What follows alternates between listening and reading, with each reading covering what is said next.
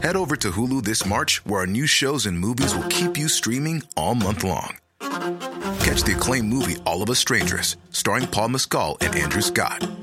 Stream the new Hulu original limited series We Were the Lucky Ones with Joey King and Logan Lerman.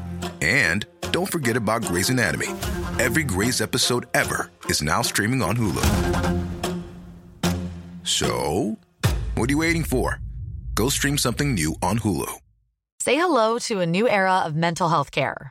Cerebral is here to help you achieve your mental wellness goals with professional therapy and medication management support. 100% online. You'll experience the all new Cerebral Way, an innovative approach to mental wellness designed around you.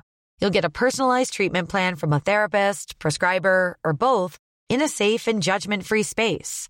Your cerebral therapist or prescriber will outline a customized plan with clear milestones along the way so you can get to feeling your best. With Cerebral, you're not alone in your mental health journey. We're here to empower you to live a fulfilling life. So take that first step towards a brighter future and sign up today at cerebral.com slash podcast and use code ACasts to get 15% off your first month. Offer only valid on monthly plans. Other exclusions may apply. Offer ends July 31st, 2024. See site for details.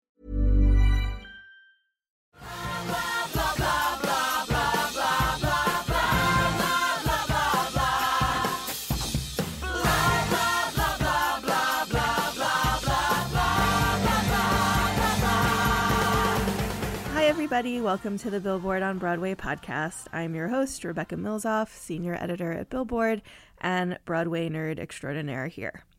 So, for any of you who are new to the podcast, my hope is always to talk about the ever increasing overlap between the worlds of pop and rock music and musical theater these days.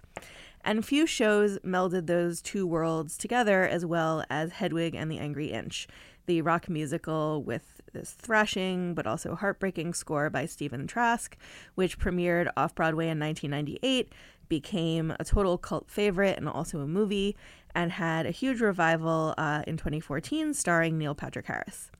In that production, the role of Yitzhak, Hedwig's sort of long suffering sideman, was played by Lena Hall, a stunning performance that earned her a Tony Award, very rightly. It may have seemed like Lena burst onto the theater scene from kind of out of nowhere, but she had actually been on Broadway since 2000, performing in shows like Cats, 42nd Street, and Kinky Boots. But clearly, the world of Hedwig and of rock music was one in which she felt totally comfortable. She went on to perform both Yitzhak and Hedwig in the national tour of the show, and since then, she has done plenty outside the Hedwig universe, including a show at the Cafe Carlyle that I have been to, which is really amazing. She totally wails and from a very short distance. Uh, and more recently, she had a memorable role on the last season of Girls, uh, and she just made her feature film debut in the movie Becks, in which she actually also sings. But her most recent big project, and the reason that I wanted to have her on the podcast, is this especially intriguing thing called Obsessed. Lena is going to be releasing an EP once a month, every month this year, through the label Sh-K-Boom, each one dedicated to the music of a different, fairly iconic artist. And along with the EPs, she's going to be releasing music videos for the related songs every week, which is a lot to wrap your mind around. She kicked things off in January with an album of sort of reinterpreted Hedwig covers. Um, for February, she just released an album of Peter Gabriel songs. And the upcoming artists she's going to be uh, interpreting include Elton John, Beck, Pink, Nirvana, Jack White, Radiohead, The Cranberries, Muse, David Bowie, and Chris Cornell. Phew. For any fan of Lena's, it's kind of almost too much forthcoming rock goodness to bear. And for anyone not familiar with her, it's a great introduction not only to her amazing voice, but to her ability to transform rock songs into incredibly intimate personal statements. So I was super happy to chat with her recently about uh, both her history with Hedwig and this ambitious new project.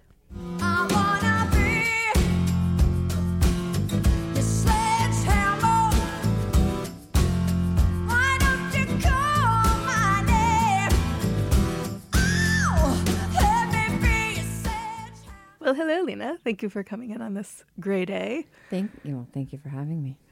Um, I just listened to the newest Obsessed EP, which mm-hmm. is one of my favorites, Peter Gabriel, which we will get to. Um, but just to start out, I wanted to talk about the title of this project because obsessed is i think a word that we all use these days to talk about everything we love it's mm-hmm. like no longer sufficient to just like something yep. um, so everything is extra yes everything yeah. is super extra um, so i was curious why this was the word that was like most apt to describe this project for you I have no. I think because it's such like a current word in our vernacular, like we, we use it so much. It's it's almost like a slang word now, you know. Um, it, like literal like literally became kind of like an overused slang word and now you know, it's like obsessed everybody's obsessed with this obsessed with that so because it just kind of came up in my mind you know i was like well i'm obsessed with radiohead so i started doing these concerts and like releasing an album or something called obsessed because i was like well i'm, I'm totally obsessed with this artist and obsessed or or fa- a fan of you know um, their work and and I just thought it was kind of catchy. So, and it made sense. Um, so now from that, from just those shows and those other, like like the beta obsessed stuff that I did, now we have the alpha um, version coming out. Yeah, yeah, and it's really it's really cool to see this kind of idea I had um, be seen through in a very grand idea, like grand scale. It so. is. It is a grand scale indeed. Well, it occurs to me too that I mean when we talk about the kinds of iconic artists that you're singing on these albums, that it's kind of the only way to talk about them, and it's sort of the way we talk about musical theater that we love too. Mm-hmm. I mean, mm-hmm. it's sort of like the fan language these days. Oh yeah, yeah, and and it's fun because what's interesting now about this culture today is that because of social media, because the internet, we can connect so so easily to other fanatics, you know, of specific things. So you find people and you have the same interests, and um, you can fan out over anything really on on the internet. So um, for me, this whole series is just a love letter to these artists who have greatly um, influenced me, inspired me, and also have given me strength. Um, and also, and so it's a love letter, but it's also like I thought I thought of it like I'm your best friend and I'm saying, "Hey, have you ever heard of this artist?" And mm-hmm. you're like, "No." And I'm like, "Well, here are my four favorite songs or my five favorite songs from this artist." And then I hope, and it has, the response so far, um, especially with the Peter Gabriel one, um, have been people who don't know necessarily the Peter Gabriel catalog hear the songs, which I can't believe that some people just don't know Peter Gabriel. I mean, it just blows my mind. You haven't heard in your eyes, then. I wonder where you've been living. yes, right. Um, but a lot of people, well, well, people know the song, but don't know it's Peter Gabriel, right? Mm-hmm. So what's interesting is that they'll go, "Oh my god, oh, oh, this is," you know, I have to listen to the original. So then they'll go back. So after hearing my versions, they'll go back, they'll listen to the original, and then they'll dive deeper into the Peter Gabriel catalog or whoever is the artist of the month, like, and that's that to me is is what I want is I want people to hear my versions, be inspired to hear the originals, and then be inspired to dig deeper into their into their catalog and and become obsessed with that artist. So so each I think it's great because each month gets an artist, you know. So for the whole month of February, I get to celebrate Peter Gabriel. We have videos every week from from the album, and and it's all just this year long, constant content stream for everybody to listen to and love. Um, to rewind just a little bit uh, as to how this all came about in the first place, um, those of us who are musical theater fans obviously know and love you from Hedwig. Um, and the first EP you put out in the Obsessed series was of Hedwig songs. So mm-hmm. I was curious what it was like to kind of transition out of that world into like new projects and new things and to what extent kind of starting with the Hedwig music was like a good step kind of forward into like new territory for you. Well, I just think because because that show changed my life and has been such a huge, um, well, such a huge part of my life, and uh, a lot of my fans are from the head, you know, our Hedheads who love the show and then discovered me that way, and uh, and a lot of people had asked because I played Hedwig as well, uh, played both roles. Um, they asked they they wanted me to record the songs, and I wanted to do some kind of recording, but I didn't want them to be like the show versions. So I tried to really strip it all down um, to its basic parts and and do these songs so that you could hear the lyrics and really experience the song. Um, you know the, the the way Stephen Trask brilliantly wrote them, and um, without just without all the bells and whistles, basically taking it down to its like, you know, essential parts. And I did that with every artist. So the series is like taking these these performers down to their essential parts and um, and the bands and whoever and and then celebrating these songs, being like, look, listen to these lyrics. I mean, and this melody and the chords and how you know the kind of emotion that it just it it the emotions that come up when you listen to each of these artists you know I like it's just so fascinating to me because I'm really not much of a songwriter and so for me songwriting is something that I'm very fascinated with but I also do know that it a song can also be made famous by the performance as well Totally. so you could have an incredible song, and if it's not recorded right, you know, it just kind of falls flat. But you could have kind of some kind of a mediocre song. But if there's a performer that just like kills the song, they make it iconic. So I think that's also a part of this series. Well, this strikes me as something that for a singer would be super fun, but also super challenging in the way that, you know, I think we would all like to get up and like sing David Bowie songs, but that's no, not always the best idea. Um, and these are, uh, I mean, I would say that many of the people who you're sort of reinterpreting on these EPs are what we would call rock stars. I think your own sort of stage presence is very rock star like at times, and and I would think that it it almost requires some restraint and kind of stepping back to do these more this sort of more introspective approach and not just be like I want a wail. Yeah, there's others when a song really requires that that sweetness or the delicacy.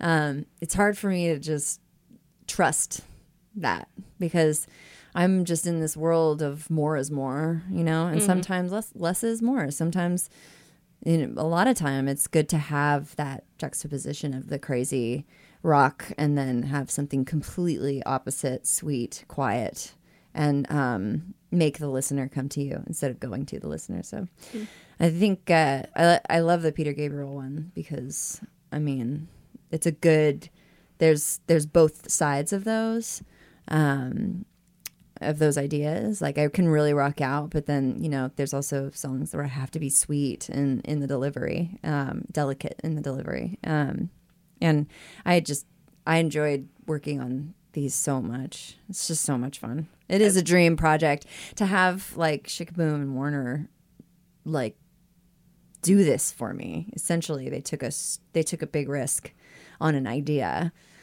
um, and a risk on me that I could deliver. You know, we had I filmed it and recorded it all, all in eight days, and um, it's just Crazy. the and I've I've heard, I've gotten to hear all the mixes for all of the albums, and um, I'm can't believe what we accomplished. It's really I'm like just shocked. It's it's crazy. I what were those initial conversations about the Project Light with Sh-K-Boom and Warner? Because I'm I think it's amazing that they took a chance on something that is this ambitious and this just completely like your brainchild kind of. Yeah, I mean, I was originally approached by Kurt Deutsch um, from um, Sh-K-Boom about the Hedwig Obsessed album because I was doing beta and the Hed- I was doing Obsessed beta. I like that we're just calling it beta and alpha Yeah, now. because it's like it was like the first idea of this bigger idea, and um, I had already done like Radiohead and Bowie, and I was about to release Hedwig, and he came and he was like, "Hey, we want to like let's talk about us releasing the Hedwig one." And I was like, "Okay." So I came in to a meeting with him, and we were talking about just the Obsessed series in general, and.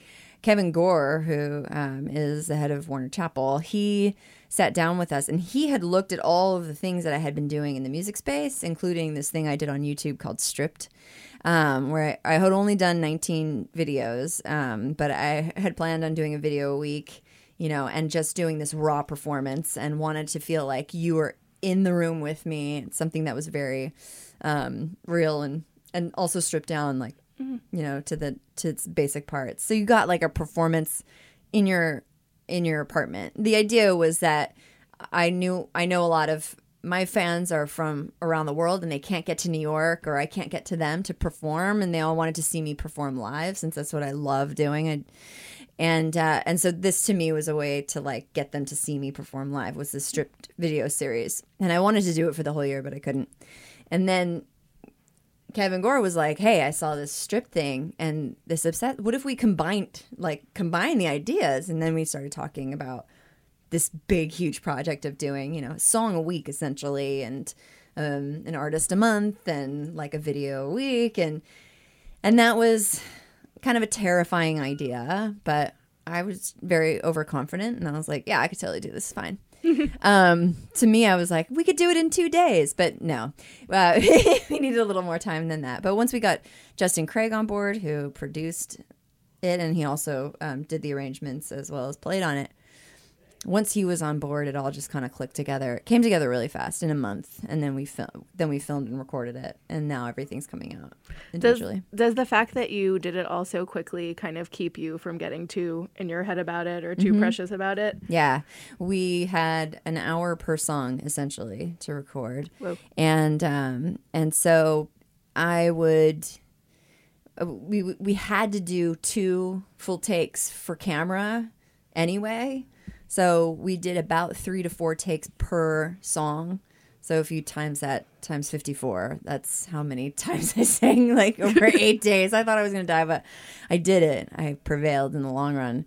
Um, but what was great about it is I'm I'm very critical of myself. Like I think most people are hypercritical of their voices or like seeing themselves on camera or photos, you know, and I do that. I can pick myself apart to no end. And vocally as well. So for me it was kind of freeing because if I was like, all right, the performance is fine. Like we need to move on. Like that was it. You know, we made sure there was there weren't any big clunkers and and moved on from it. And and I wanted to make sure I kept the vibe of this project as kind of organic as possible with minimal production. So my voice, there's just no auto tune. You get a live performance. You get a live. You get that live quality. You get to. Um, I wanted to tell the story from start to finish, you know, and I wanted people to experience that vocal story, essentially the performance from start to finish, which you don't get a lot of because people are, you know, they get too perfect with everything. Everything has to be so perfect, and it's like we forget that what makes something so beautiful is the imperfections within it. So to me, it's like a celebration of, you know, all my imperfections. Just get to see right there. There's cracks and all kinds of stuff. And it still sounds pretty good. um, well, you were saying that you know all of these artists you've chosen are great songwriters, and um, I think that they all have there's something soulful about all of them. But I was curious if you saw any kind of through line with the singers you chose that make them feel really appropriate to you as an artist and good for your voice too. Well, I made sure that each one was something I, I could interpret well. Um, there are other artists that I wouldn't need to touch because they're just, it's just, I don't, you know, it's like, it's like, I don't know what I would do different than Ann Wilson. Do you know what I mean? Like, it was, other than just like, Sigh. I know. I want to hear that. I know. I, I love. I'm obsessed with heart. You know, and I and if doing the the the first initial selection was very difficult. I had to narrow it down to twelve, which was almost impossible. And the reason, like, I don't feel like I'm improving upon Pink at all by doing her. But what I do feel like is right now in in my space like in my she represents so much of what I love and want to be in the current space now. Me too. She's strong. She's she's such a strong sense of herself and like she takes risks and performs and is just so talented and she's the real deal and she doesn't have to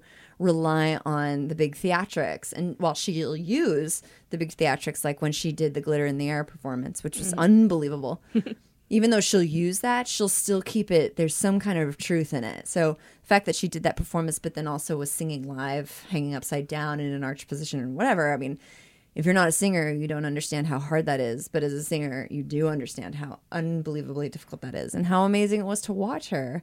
And uh, and to me, there's like just such this sense of joy in her performances, You know, it, it's this authentic self that I see that is projected from her.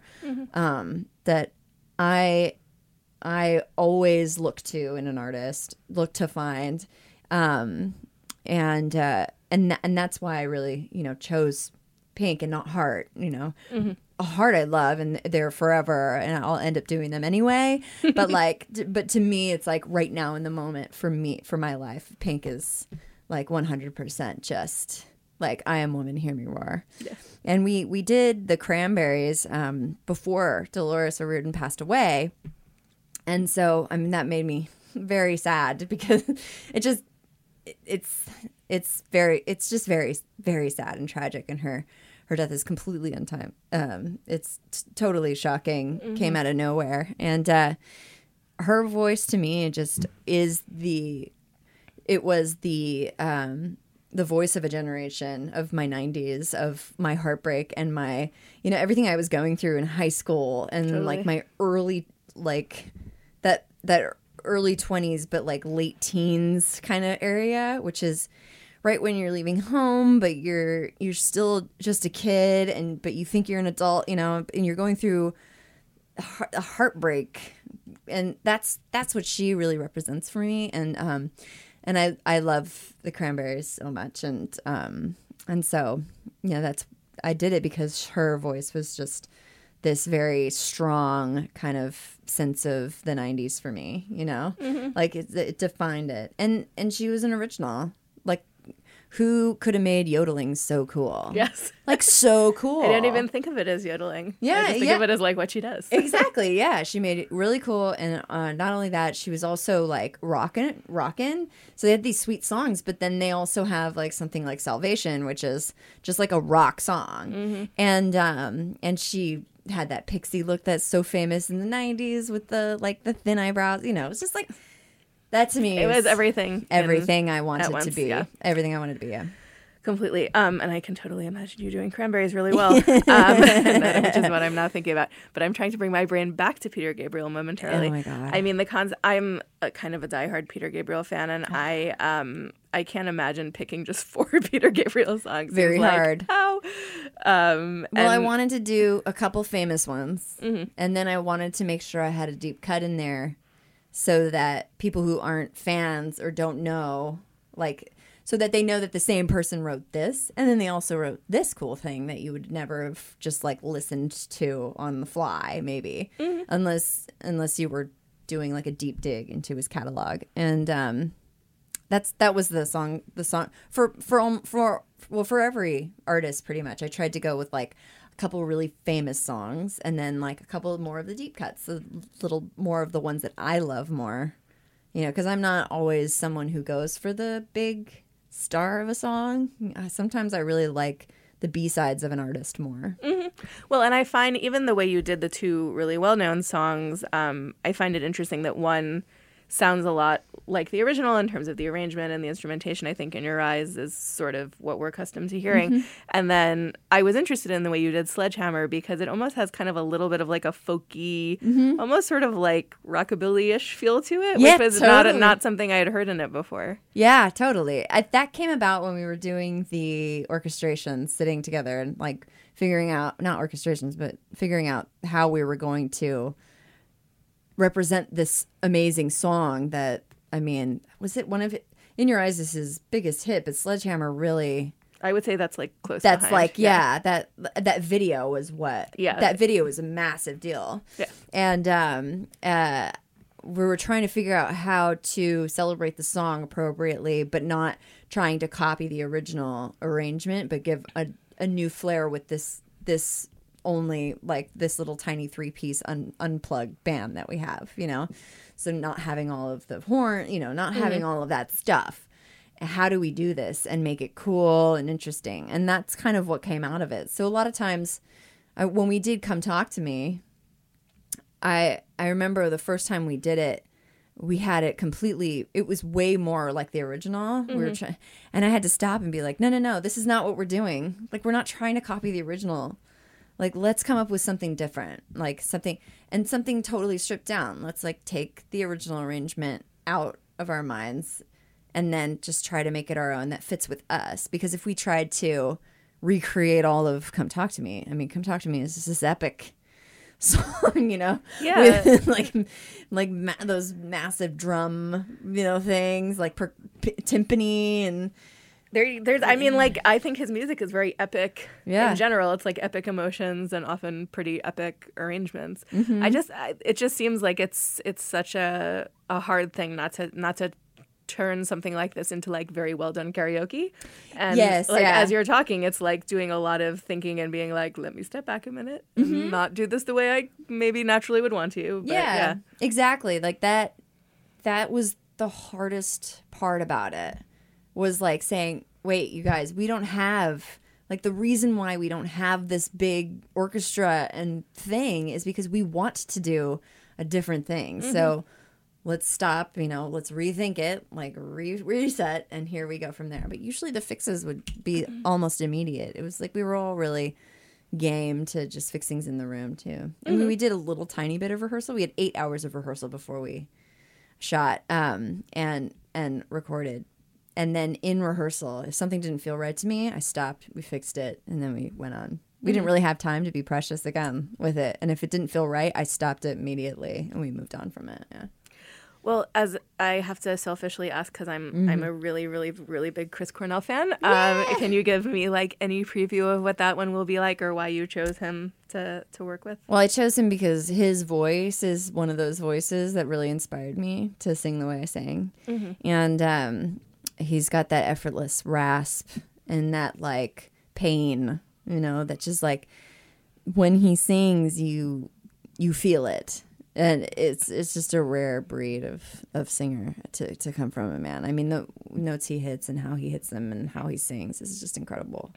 Um, he's a very emotional singer to me and uh, and I love his bands, you know, the iterations of all the bands that he was in, and then his solo stuff that he did. He did uh, he did a tour with it was just him on a, on, a on a guitar. I took a lot from that. You know, that to me was really important. To me, a woman singing those songs that brings different meaning and a different kind of flavor to it. Totally, yeah. So um, so you know that that was enough for me. You know, um, and uh, all I can say is that there'll be like a, a surprise on there that I think p- p- people like don't know the song. Um, and what was interesting to me too is that he was a writer. He wrote a lot of them. Well, he wrote all those songs.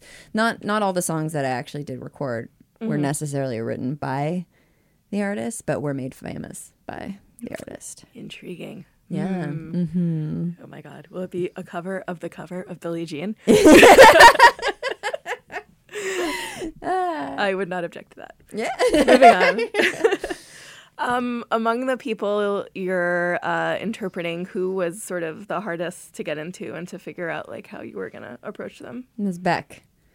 Um, Beck's amazing and has been around for a long time, and he he covers all different kinds of genre, and his music is really cool. Like he's never afraid to try something out. So he's not afraid. Like he he'll rap and do something totally hip hop, and then he'll turn around and he'll like do a bossa nova. Like who does that? Um, but it's it's fearless. It's basically like this fearless kind of producing, music writing. You know, he's just like, this is the song, and I'm going to do it this way, and it's going to work, and it does. Um, he's kind of a chameleon, I guess. And I, I mean, I love his music. I think he's so cool. I love his music. And um, what was hard for me was to hear it sung by a singer. Because he's not really a singer singer. He's Yeah, not yeah. wailing or anything. It's all about his attitude and about It's kind of speak singing. Yeah, yeah, m- like kind of like Bob Dylan, you know, Mm-hmm. because Bob Dylan is very much just a poet, you know, speak singer. Um, it's less rooted in like a like a ferocious melody, you know. That's more rooted in the story. Mm. Ferocious melody and Yeah. Beck are not two things I put in the same sentence. but you know what I mean. And uh, and um, that was hardest for me was to like get outside of that, get away from that like being in your face, scream singing, and um, and allow the song to do the talking. And and it was really fun coming up with our versions of the songs that we chose. Uh, I think it's a surprise. Okay. I think it's a real surprise. it's see- I'll see it's a wild rapping. card. It's a wild card. I'm, it's so cool. It's it's unexpected. There's songs that I, I that we chose I was really excited about and like they turned out like I would have never imagined and better than I could have come up with myself. You know, I'm a real collaborator. I need I need people to collaborate with. You know, I'm not the hundred the be all end all or anything. You know, I just like to interpret songs, and I need people around me. I need musicians to help me interpret those songs. Um, and like I was just surrounded by the right people. Is this a project that you can see kind of being ongoing as you're doing shows and like being in productions at the same time, or is it the kind of thing that really requires your like full, complete attention? no, I think that this thing goes can what's so fun about it is that because we can record it in 8 days, um I can do it all year like the the content comes out all year, but it was recorded in 8 days. So there's no there's nothing left for me to do other than promote it. And what's so that's what I love about it is because like I can get it done in in a short amount of time and yet like celebrate it all year round. And we're already talking about a season 2. I mean, we're already like thinking about I'm already getting requests from people inside of Warner and like, you know, people want me to yeah, people want me to cover the and we've just gotten to the second album, you know. So I'm thrilled. It's going to be a slow grower as far as like fans. I think, you know, it'll slowly grow m- momentum. It wasn't supposed to to like be huge at first. I like the idea of it organically growing into something that's this it's it's a series, uh, you know, like a series that people look to to like find a new artist through one, you know, easy avenue. Yeah, like your best friend telling you to listen to the, th- you know, you trust your best friend's taste in music. no, and- these are like these are like little mixtapes, sort of. Yeah. except like a mix of one artist, but yeah, they're still yeah, little exactly, mixtapes. exactly. And it's fun because I I love hearing what fans um connect with. I love seeing when like a fan of the artist will, you know, tweet me and be like, I don't know who you are, you know, and but I'm gonna listen to this. But I'm just telling you, it's gonna be hard to beat Peter Gabriel. I can't imagine that you can do anything. And then they come back and they're like, Oh my god, I really like. I'm surprised at your song choices and I loved it. And, you know, like I can't wait to hear the next artist. Mm-hmm. That's exactly like that makes me really happy. Well, it's. I also just have to say that the whole Warner Sh-K-Boom partnership is so exciting to me, and mm-hmm. it's like so great to see them working with artists like you. And I feel like I saw you at all these like Grammy parties this year, and I was like, okay, Yeah, I like that um, for the Grammys, you know, the musical theater, we got some love. A little love, yeah. Yeah, yeah. Um, it's it's rare that we get it's rare that musical theater gets any kind of cred um, other than like the Tony Awards, you know? And uh, and we're getting way more credit because I think people are really starting to understand again this old art form that's been around forever.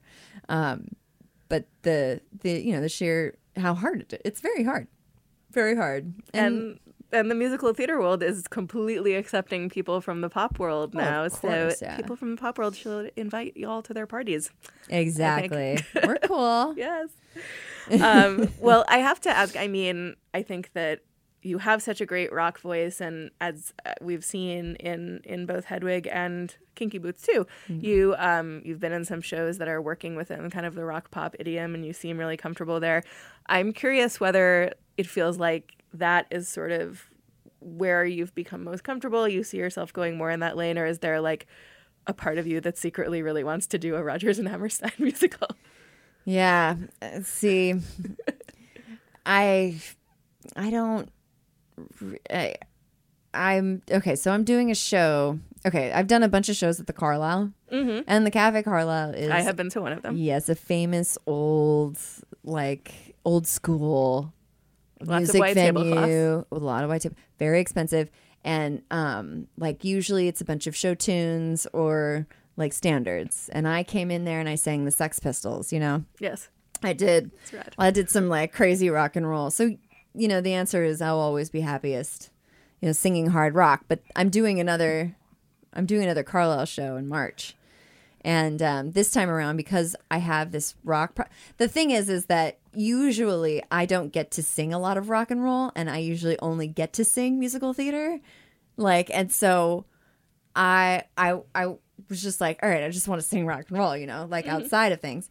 Um, but now because I have this obsessed series and I have a broader avenue to sing rock and pop, now I get to. So I'm gonna do at the Carlyle. It's just all musical theater, like, and it, I'm gonna tell all the stories about my bombed auditions and kind of maybe reenact some. Yay.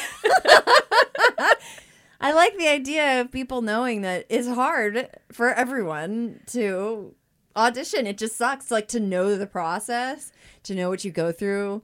Every every audition is different and like equally as terrifying and it never gets easier, you know? Yeah. So it's fun to tell these stories that I just have many, many, many, many of.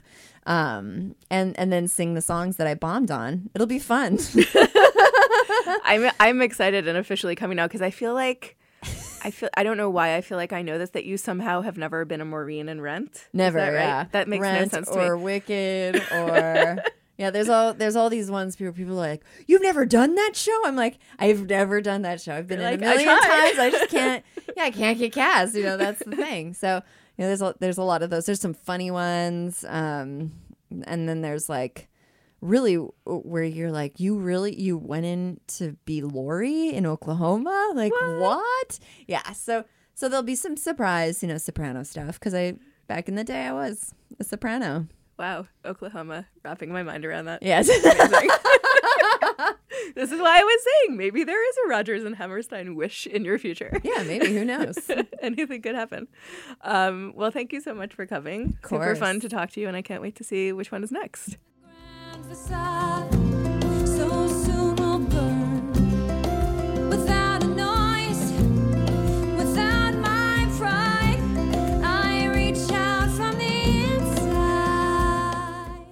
Would like to follow Lena's Obsessed project, go to lenahallobsessed.com where you can get updates on when each EP is dropping.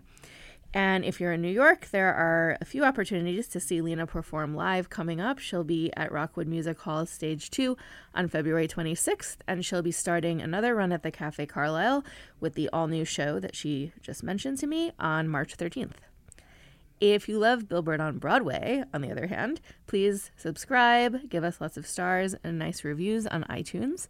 Uh, you can always find me on Twitter at Rebecca Milzoff. You can use hashtag Billboard on Broadway if you feel moved to tweet about the podcast, and hope to have you back for the next episode. blah blah blah